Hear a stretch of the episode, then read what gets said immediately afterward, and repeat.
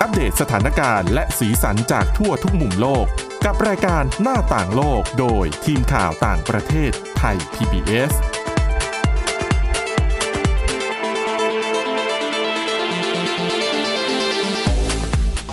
สวัสดีค่ะคุณผู้ฟัง ต้อนรับเข้าสู่รายการหน้าต่างโลกค่ะ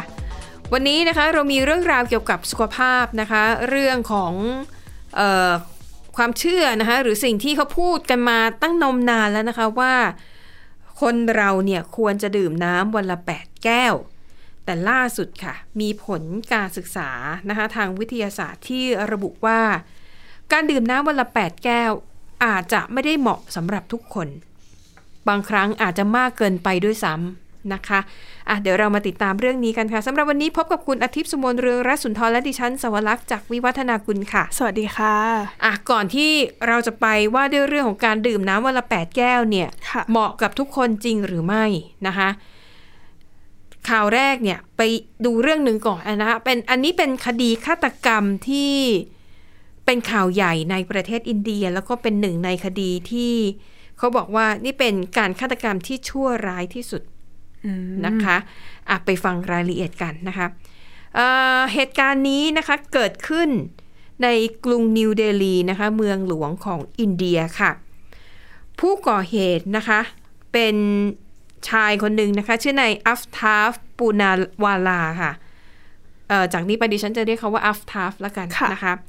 คุณอัฟทาฟเนี่ยถูกกล่าวหาว่าฆาตกรรมแฟนสาวของตัวเองนะคะ ชื่อ แฟนสาวเนี่ยชื่อว่าศรัทธาวอลก้านะคะ อายุ 27 ปีค่ะ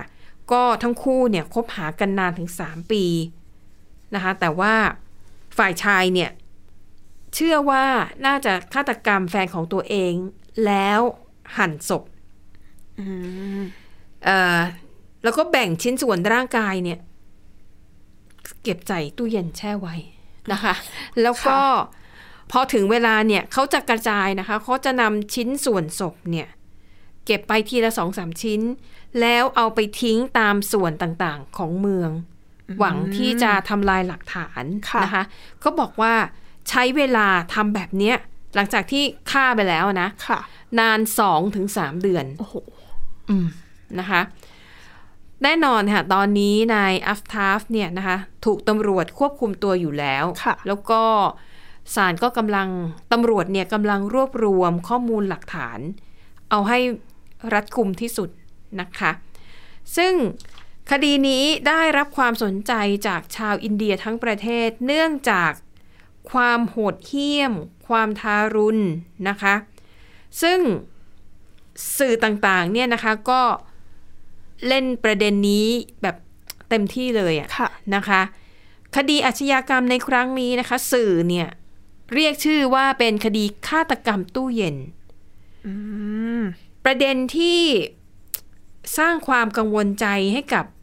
กลุ่มทนายความนักเคลื่อนไหวรวมถึงคนที่มีความกังวลเรื่องของปัญหาสังคมนะคะเขามองว่าสื่อมวลชนในอินเดียเนี่ยบางสำนักรายงานข่าวคดีฆาตกรรมในครั้งนี้เนี่ยละเอียดเกินไป เช่น ให้รายละเอียดที่สยดสยอง มีคำบรรยายที่ละเอียดทุกแง่ทุกมุม ค่ะ จนบางครั้งเนี่ยมันเหมือนเป็นการไม่เคารพต่อผู้ที่เสียชีวิตไปแล้วนะคะ และก็ยังมองว่าอาจจะส่งผลเสียต่อการสอบสวนด้วย ค่ะ และที่แย่ไปกว่านั้นนะคะเขาบอกว่าไม่ใช่แค่สื่อต่างๆ ไม่ใช่แค่เกาะติดคดีนี้นะแต่บางทีก็ไปเอาข้อมูลที่มันไม่ได้มีความน่าเชื่อถืออืม หวังที่จะเรียกเรตติ้งค่ะนะคะ เช่นบางทีอะคนนั้นพูดว่าเนี่ยทั้งคู่เจอกันเนี่ยผ่านทางแอปพลิเคชันหาคู่นะอะแต่มันก็ขัดแย้งกับคำให้การของพ่อ ผู้เสียชีวิตที่บอกว่าทั้งคู่เนี่ยก็คือเหมือนกับอยู่ในหมู่บ้านเดียวกัน แล้วก็เอ่อทำงานที่เดียวกันก็เลยรู้จักกันจากที่ทำงานค่ะข้อมูลในลักษณะเนี้ยคือมันสับสนมาก คือสื่อก็ไปเอาคนนุ่นคนนั้นคนนี้มารายงานนะคะ ก็เลยทำให้ประชาชนบางคนเนี่ยเขาก็แยกแยะไม่ออกนะ ว่าสิ่งที่สื่อนำเสนอเนี่ย มันมีความน่าเชื่อถือหรือว่ามีคุณภาพมากแค่ไหนค่ะ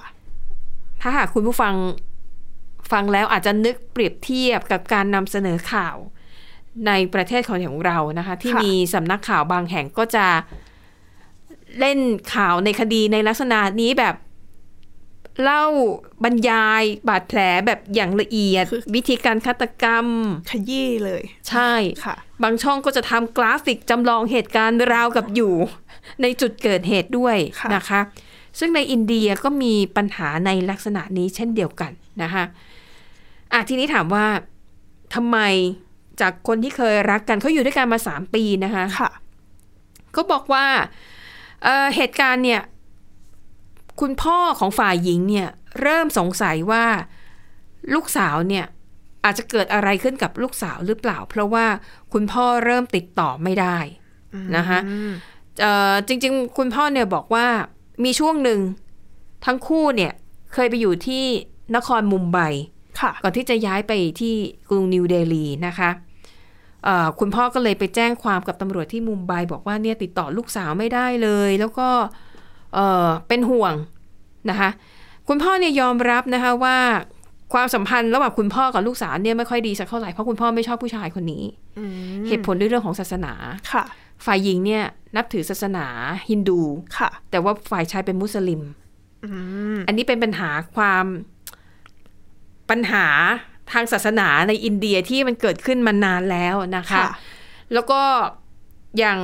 ฝ่ายคุณพ่อเนี่ยก็ไม่อยากให้ลูกสาวแต่งงาน หรือว่าใช้ชีวิตอยู่ร่วมกับเอ่อคู่รักที่ต่างศาสนากันนะคะ ก็เลยทำให้ความสัมพันธ์คุณพ่อกับลูกสาวเนี่ยไม่ค่อยดีสักเท่าไหร่เพราะลูกสาวก็ยืนยันว่าอยากจะอยู่กับคนที่เธอรักนะคะค่ะทีนี้ทั้งคู่ก็เลยย้ายไปอยู่ด้วยกันที่กรุงนิวเดลีแล้วก็เช่าอพาร์ตเมนต์อยู่ด้วยกันนะคะ ข้อมูลจากเพื่อนๆของทั้งคู่นะคะ ก็ให้การตรงกันค่ะว่าสองคนเนี้ยทะเลาะกันบ่อยมากนะคะแล้วก็เชื่อว่าฝ่ายหญิงเนี่ยเคยถูกฝ่ายชายทำร้ายร่างกายด้วยนะคะเเขาบอกว่าสาเหตุที่ผู้ชายมักจะหงุดหงิดบ่อยๆ เพราะว่าถูกผู้หญิงเนี่ยกดดันว่าควรจะต้องแต่งงานกันได้แล้วนะนะคะ ซึ่งตำรวจเนี่ยนะคะเชื่อว่าเหตุผลนี้ค่ะทำให้ฝ่ายชายเนี่ยมีความรู้สึกกดดันแล้วก็ อารมณ์เสียแล้วก็บีบคอเธอจนเสียชีวิตเมื่อวันที่ 18 พฤษภาคมที่ผ่านมาค่ะนะคะ ก็เหตุการณ์ก็ผ่านไปนานเหมือนกัน ก็พอเสียชีวิตไปแล้วเนี่ย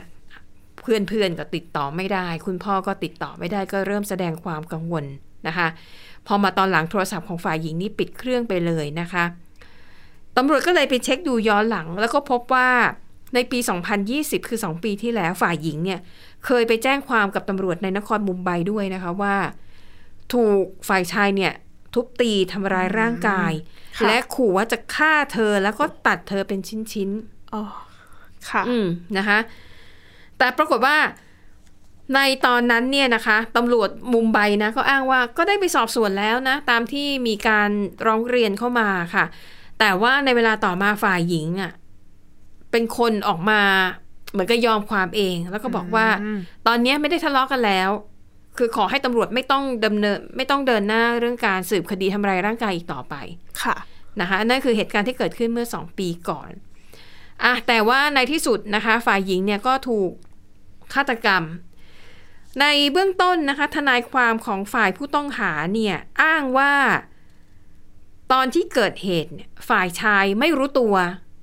เป็นการลงมือแบบวู่วามไม่ได้วางแผนไว้ล่วงหน้าอืมคือเหมือนกับพอโมโห แล้วก็ลงมือฆ่าเลยนะคะค่ะเป็นการเป็นความวู่วามแบบชั่วครู่อะค่ะนะคะ แต่ว่าฝ่ายของตำรวจ จริง ๆตำรวจที่ดูแลคดีนี้ก็ไม่ได้ออกมาพูดแบบนี้หรอกนะ แต่ว่าก็จะเป็นอดีตนายตำรวจนะคะที่เกษียณไปแล้วก็ค่ะจะออกมาให้ความเห็นในคดีนี้ บอกว่า เมื่อพิจารณาจาก แม้ว่าผู้ต้องหาเนี่ยจะไม่ได้สารภาพว่าวางแผนไม่นานแล้วนะคะ แต่เมื่อดูจากหลักฐานพยานหลักฐานต่างๆนะคะการแจ้งคดีประวัติการทำร้ายร่างกายในอดีตที่ผ่านมา รวมถึงการนำชิ้นส่วนศพไปแช่ตู้เย็น แล้วก็ค่อยๆ ทยอยออกไปทิ้งตามจุดต่างๆของในเมืองเนี่ย เท่านี้ก็น่าจะเพียงพอที่จะเอาผิด กับผู้ต้องสงสัยรายนี้ได้นะคะ ก็นี่เป็นอีกหนึ่งคดีนะคะที่ชาวอินเดียตอนนี้กำลังให้ความสนใจกันอย่างมากค่ะ ก็บอกว่าตอนนี้สิ่งสำคัญที่ตำรวจกำลังตามหาอยู่ก็คือ อาวุธที่ใช้ในการก่อเหตุนะคะ แล้วก็ต้องไปตามหาชิ้นส่วนศพที่ผู้ต้องสงสัยเนี่ยบอกว่าเอาไปทิ้งตามจุดต่างๆ ก็ต้องไปเอามาแล้วก็มีการตรวจวิเคราะห์ DNA ว่า เป็นของหญิงสาวคนดังกล่าวจริงหรือไม่ค่ะนะคะเขาบอกว่าตอนนี้นะคะ การสอบสวนเนี่ยคืบหน้าไปแล้วถึง 80%แต่ตำรวจเนี่ยยังต้องการขอเวลาเพิ่ม เพื่อหาหลักฐานพยานที่มัดแน่นหนานะคะ แต่เขาบอกว่าปัญหาอย่างหนึ่งเนี่ยก็คือว่าอาจจะมีหลักฐานหลายอย่างที่ผู้ต้องสงสัยเนี่ยทำลายไปแล้ว เพราะว่าการฆาตกรรมมันเกิดขึ้นมานานหลายเดือน ค่ะนะคะ การตรวจหาคราบเลือด หรือว่า DNA ของหญิงสาวเนี่ยก็อาจจะทำได้ยากนะคะ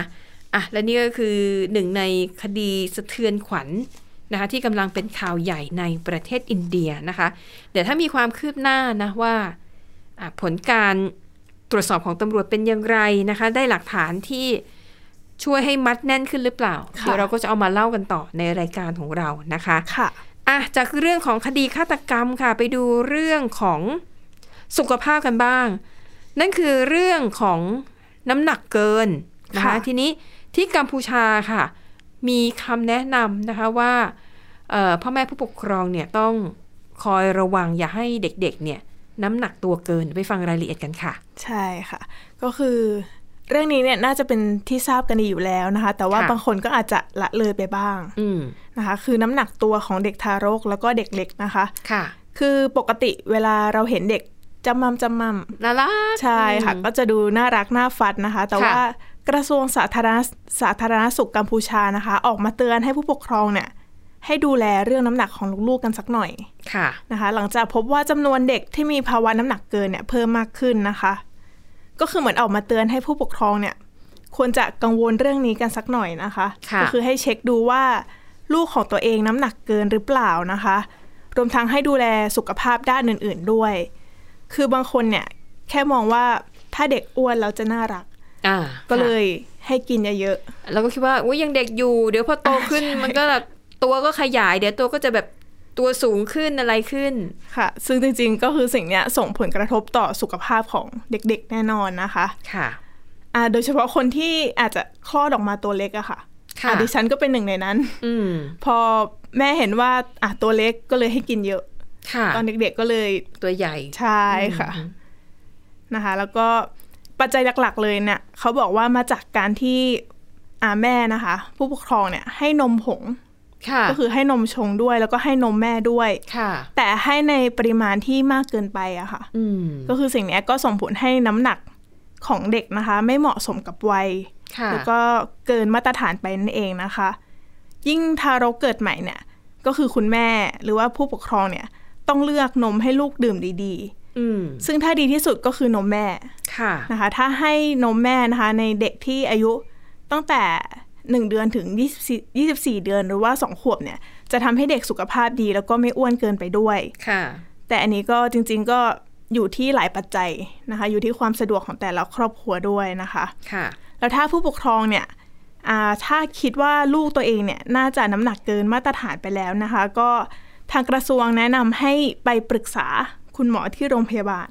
ค่ะ ว่าจะทำยังไงให้น้ำหนักกลับมาอยู่ในเกณฑ์อีกครั้งนะคะ ซึ่งตรงนี้ก็อาจจะขึ้นอยู่กับร่างกายของเด็กแต่ละคนด้วยค่ะแล้วก็น่าจะเป็นปัจจัยในเรื่องของนมที่ให้ดื่ม แล้วก็อืมเวลาที่ให้ด้วยนะคะ อาจจะค่ะต้องปรึกษาแบบเคส by เคสไปนะคะ ค่ะ แล้วก็ทุกวันนี้เนี่ย สิ่งที่ทำให้เด็กมีน้ำหนักตัวเพิ่มมากขึ้นก็คือพวกขนมของหวานใช่โดยเฉพาะอย่างยิ่งนมเปรี้ยวเนี่ย ตัวดีเลยนะคะนมค่ะเปรี้ยวเนี่ย เวลาเขาโฆษณาเขาก็โฆษณาแต่ในส่วนที่ดีใช่ไหมค่ะอะนมเปรี้ยวมีจุลินทรีย์ที่เป็นประโยชน์ต่อร่างกายดื่มแล้วช่วยเสริมสร้างพัฒนาการ แต่สิ่งที่เขาไม่ได้บอกคือนมเปรี้ยวใช้ใส่น้ำตาลเยอะมากนะคะ อย่างร้านนี้ฉันเนี่ย ช่วงแรก ๆ ก็จะชอบค่ะ ดื่มนมเปรี้ยวอะแล้วพ่อแม่ก็ปล่อยเพราะคิดว่า ก็เห็นโฆษณานี่ว่ามันมีส่วน แล้วก็ดื่มนมด้วย ก็เลยดื่มนมสบสนมปกติด้วยค่ะแล้วก็ดื่มนมเปรี้ยวด้วยนะคะ แต่ว่าอืมตอนหลังๆ เนี่ยก็ฟันผุอันนี้ยังน้ำหนักตัวไม่เกินแต่ฟันผุค่ะนะคะ คุณหมอก็เลยบอกว่า ต้องงดของหวาน อย่าให้ทานเยอะเกินไปนะคะนมเปรี้ยวเนี่ย ตัวดีเลยอะก็ดีนะคะ ก็ลดส่วนนั้นลงอืม อีกอย่างหนึ่งคืออาจจะเป็นเรื่องของการไม่ค่อยได้ออกกำลังกายอืใช่ไหมอ่เพราะว่าเด็กใช่เดี๋ยวนี้คุณผู้ฟังเชื่อได้เลยนะคะ เวลาเราไปตามห้างสรรพสินค้าไปตามที่ต่างๆ สิ่งที่เราเห็นคือเด็กนั่งดู iPad หรือดูโทรศัพท์มือถือนะคะสำหรับพ่อแม่บางคนเนี่ย มันเป็นจำเป็นสิ่งจำเป็นนะคุณอาทิตย์สุมนเพราะว่าเด็กเขาไม่อยู่นิ่งๆอะ่ะค่ะอย่างบางทีเราไปกินข้าวตามร้านค้าตามห้างสรรพสินค้าหรือว่าในร้านเนี่ย ถ้าเป็นผู้ใหญ่ เราก็จะรู้ว่าอันนี้เป็นเวลาทานข้าวเราก็จะค่ะทานข้าวเราก็จะแบบไม่ซนนะนะ แต่เด็กเนี่ย บางทีเขาไม่หิว หรือเขากินนิดเดียวเขาก็อิ่มแล้วอ่าใช่ค่ะแล้วถ้าไม่มีอะไรมาทำให้เขาอยู่นิ่งกับที่เขาก็จะแบบป่วนไปทั่ว ก็จะแบบไม่เป็นอันทำอะไรกันเลยอะนะคะ สุดท้ายก็เลยมันต้องต้องเปิดการ์ตูนให้ดูอะนะคะ ทีนี้มันก็เลยอาจจะทำให้เด็กหลายคนติดการดูการ์ตูนอืมผ่านแอปพลิเคชันหรือว่าผ่าน YouTube ก็แล้วแต่ค่ะ ดังนั้นเวลาที่เด็กๆ ควรจะได้ออกไปวิ่งเล่นไปปั่นจักรยานก็อาจจะหายไปนะคะค่ะ อันนี้ก็เล่าประสบการณ์จากที่ได้พบเห็นมาค่ะอะไปต่อกันที่อีกเรื่องหนึ่งก็เป็นเรื่องของสุขภาพเหมือนกันนะคะค่ะ คุณอาทิตย์สุมนเคยได้ยินไหมที่ ไม่ว่าจะเป็นใครต่อใครก็แล้ว แต่หรือเป็นบทความเป็นเป็นคุณหมอส่วนใหญ่เนี่ยจะบอกเหมือนกันว่า คุณจะต้องดื่มน้ำเยอะๆอย่างน้อยวันละแปดแก้ว ได้ยินบ่อยเลยค่ะ แล้วก็เหมือนพยายามทำตามด้วย บางคนเนี่ยถึงกับไปค่ะซื้อไอ้กระติกน้ำใบใหญ่อ๋อใช่ค่ะๆที่แบบใบหนึ่งมันจุได้ลิตรหนึ่งลิตรครึ่งแล้วก็ตั้งเป้าว่า ฉันต้องดื่มน้ำให้ได้หมดกระติกเนี้ยในหนึ่งค่ะวันก็คือเพื่อให้เข้าสูตรแปดแก้วนะคะ แต่ถามว่ามันจริงเหรอ แล้วถ้าเราดื่มไม่ถึงแปดแก้วอะชีวิตเราจะมีอันเป็นไปหรือเปล่า ซึ่งดิฉันคนหนึ่งอะดื่มไม่ถึงแปดค่ะแก้วนะคะ รู้สึกว่ามันมันเยอะเกินไปอะ นะคะอืมทีนี้ใน BBC ค่ะ เขามีบทความเรื่องนี้ ชื่อหัวข้อก็คือ ดื่มน้ำวันละแปดแก้ว มากเกินไปสำหรับคนส่วนใหญ่อืมเนี่ยที่ฉันอ่านเจอปุ๊บสนใจมากเลยว่าค่ะเพราะอะไรในเมื่อมันเป็นสิ่งที่ใครต่อใครก็พูดกันมาตั้งนานนะคะขอในบทความชิ้นนี้นะคะ ได้ รายงานถึงงานวิจัยล่าสุดนะคะของคณะนักวิทยาศาสตร์นานาชาติค่ะเขาตีพิมพ์ผลการศึกษาเรื่องนี้ลงในวารสาร Science นะคะเขาได้ทำการทดสอบกับกลุ่มตัวอย่าง 5,604 คนใน 23 ประเทศ ค่ะ ครอบคลุมทุกเพศทุกวัย กลุ่มตัวอย่างที่อายุน้อยที่สุดคือ ทารกอายุ 9 วัน ไปจนถึงคนชราอายุมากกว่า 90 ปีค่ะ ค่ะ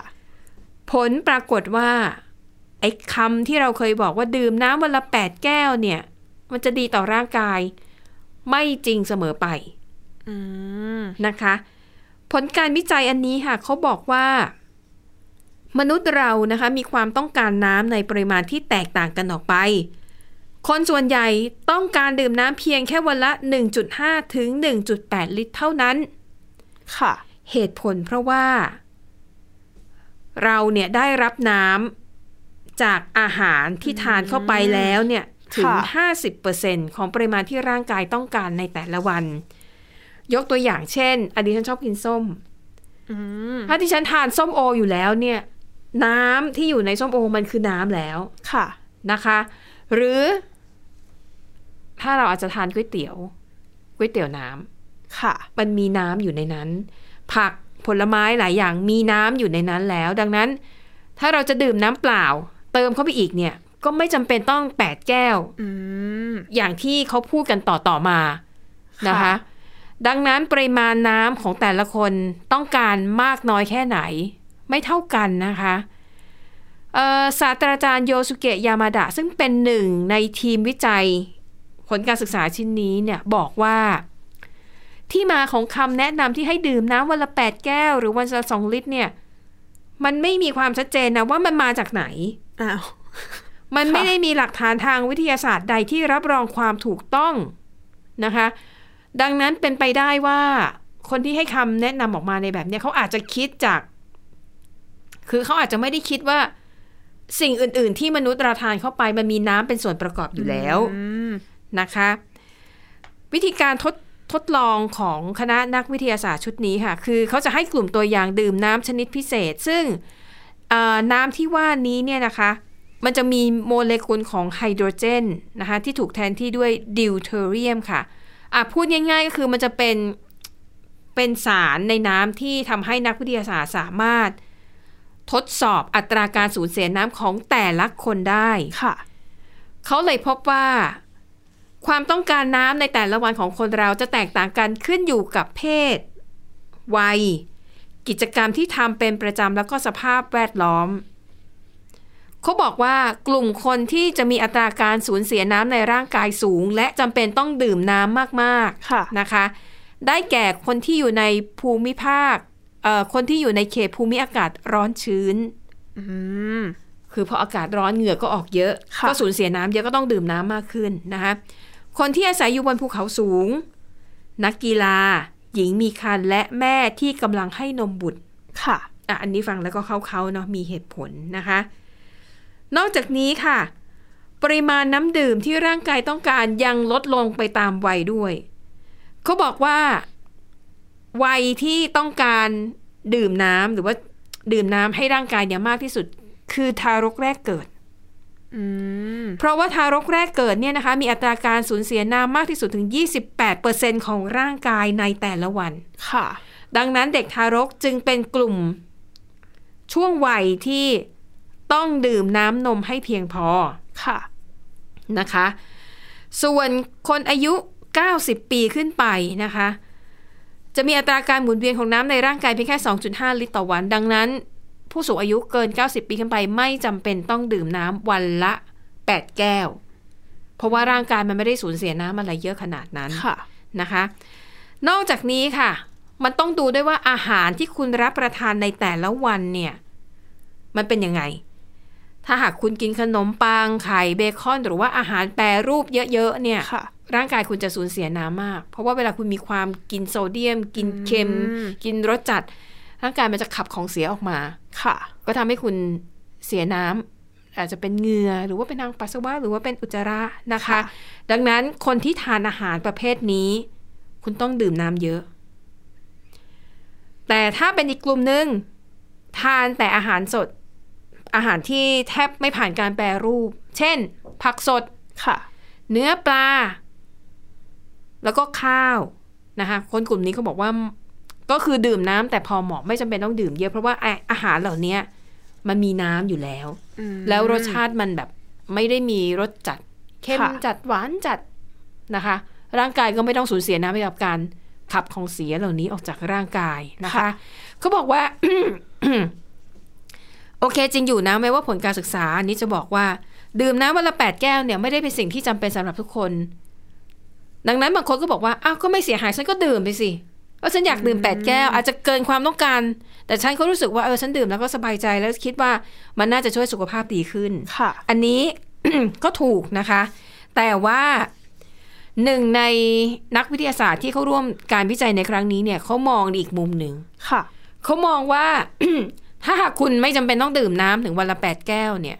คุณควรจะดื่มน้ำในปริมาณที่เหมาะสม เพราะว่า การผลิตน้ำดื่มที่สะอาดและปลอดภัยมีค่าใช้จ่ายสูง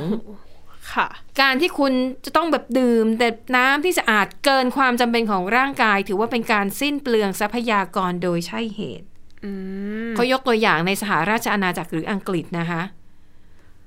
อาจจะต้องสูญเสียน้ำสำหรับผลิตน้ำดื่มสะอาด วันละ 20 ล้านลิตรเลยทีเดียวโอ้โหค่ะทั้งๆที่จริง ๆ แล้ว เราอาจจะไม่จำเป็นต้องดื่มน้ำเยอะขนาดนั้นค่ะ เนาะก็เป็นมุมมองที่น่าสนใจนะคะอะเผื่อคุณผู้ฟังท่านไหนสนใจนะ ลองสอบถามแพทย์เพิ่มเติม ว่าบทความชิ้นเนี้ยอะคุณหมอมีความเห็นอย่างไร เห็นด้วยหรือไม่เห็นด้วยอย่างไรนะคะค่ะอะและทั้งหมดนี้คือเรื่องราวในรายการหน้าต่างโลกขอบคุณสำหรับการติดตามค่ะ วันนี้หมดเวลาแล้ว เราสองคนลาไปก่อน สวัสดีค่ะ สวัสดีค่ะ Thai PBS podcast. View the world via the voice.